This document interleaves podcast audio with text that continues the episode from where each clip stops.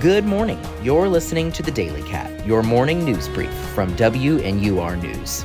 I'm your host, Brandon Conrads. It's 9 a.m. Central Time on Thursday, May 18th, 2023. Here are the headlines to start your day.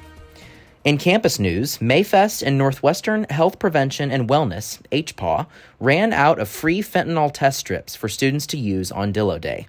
The 500 strips, which were to be provided during wristband distribution, ran out nearly a week before the big event. HPAW is exploring other options but says it'll be unlikely they'll be able to secure more in time. The Northwestern College feminists hosted a talk Tuesday about reproductive justice and their personal journeys in activism. The event incorporated virtual and in person components to frame reproductive justice as the right to choose whether to have children or not and to raise children in healthy environments. The Evanston City Council is considering enacting legislation that would require non Evanston residents to pay for parking at the Robert Crown Center, Levy Senior Center, James Park, and Lovelace Park.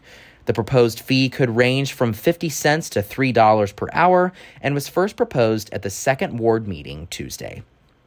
In Illinois news, the federal Supreme Court said in a ruling yesterday Illinois can keep a law in place banning the sale of certain semi automatic guns and large capacity magazines.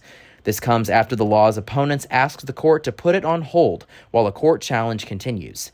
The court did not comment, and no justices publicly dissented. Newly released results from a University of Chicago survey show that Americans' trust in the federal Supreme Court sank to its lowest point in 50 years last year.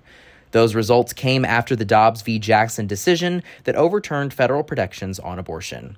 Only 18% of Americans said they have confidence in the court.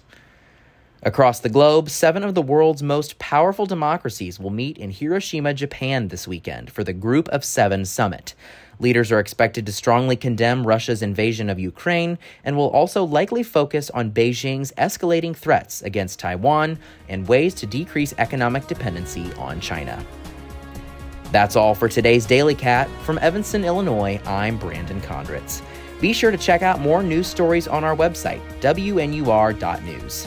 Tune in tomorrow at 6 p.m. at 89.3 FM for our spring quarter special broadcast. You can check out the stories from that broadcast and more at WNURnews.org. Thanks for listening, and we'll see you tomorrow for another edition of The Daily Cat.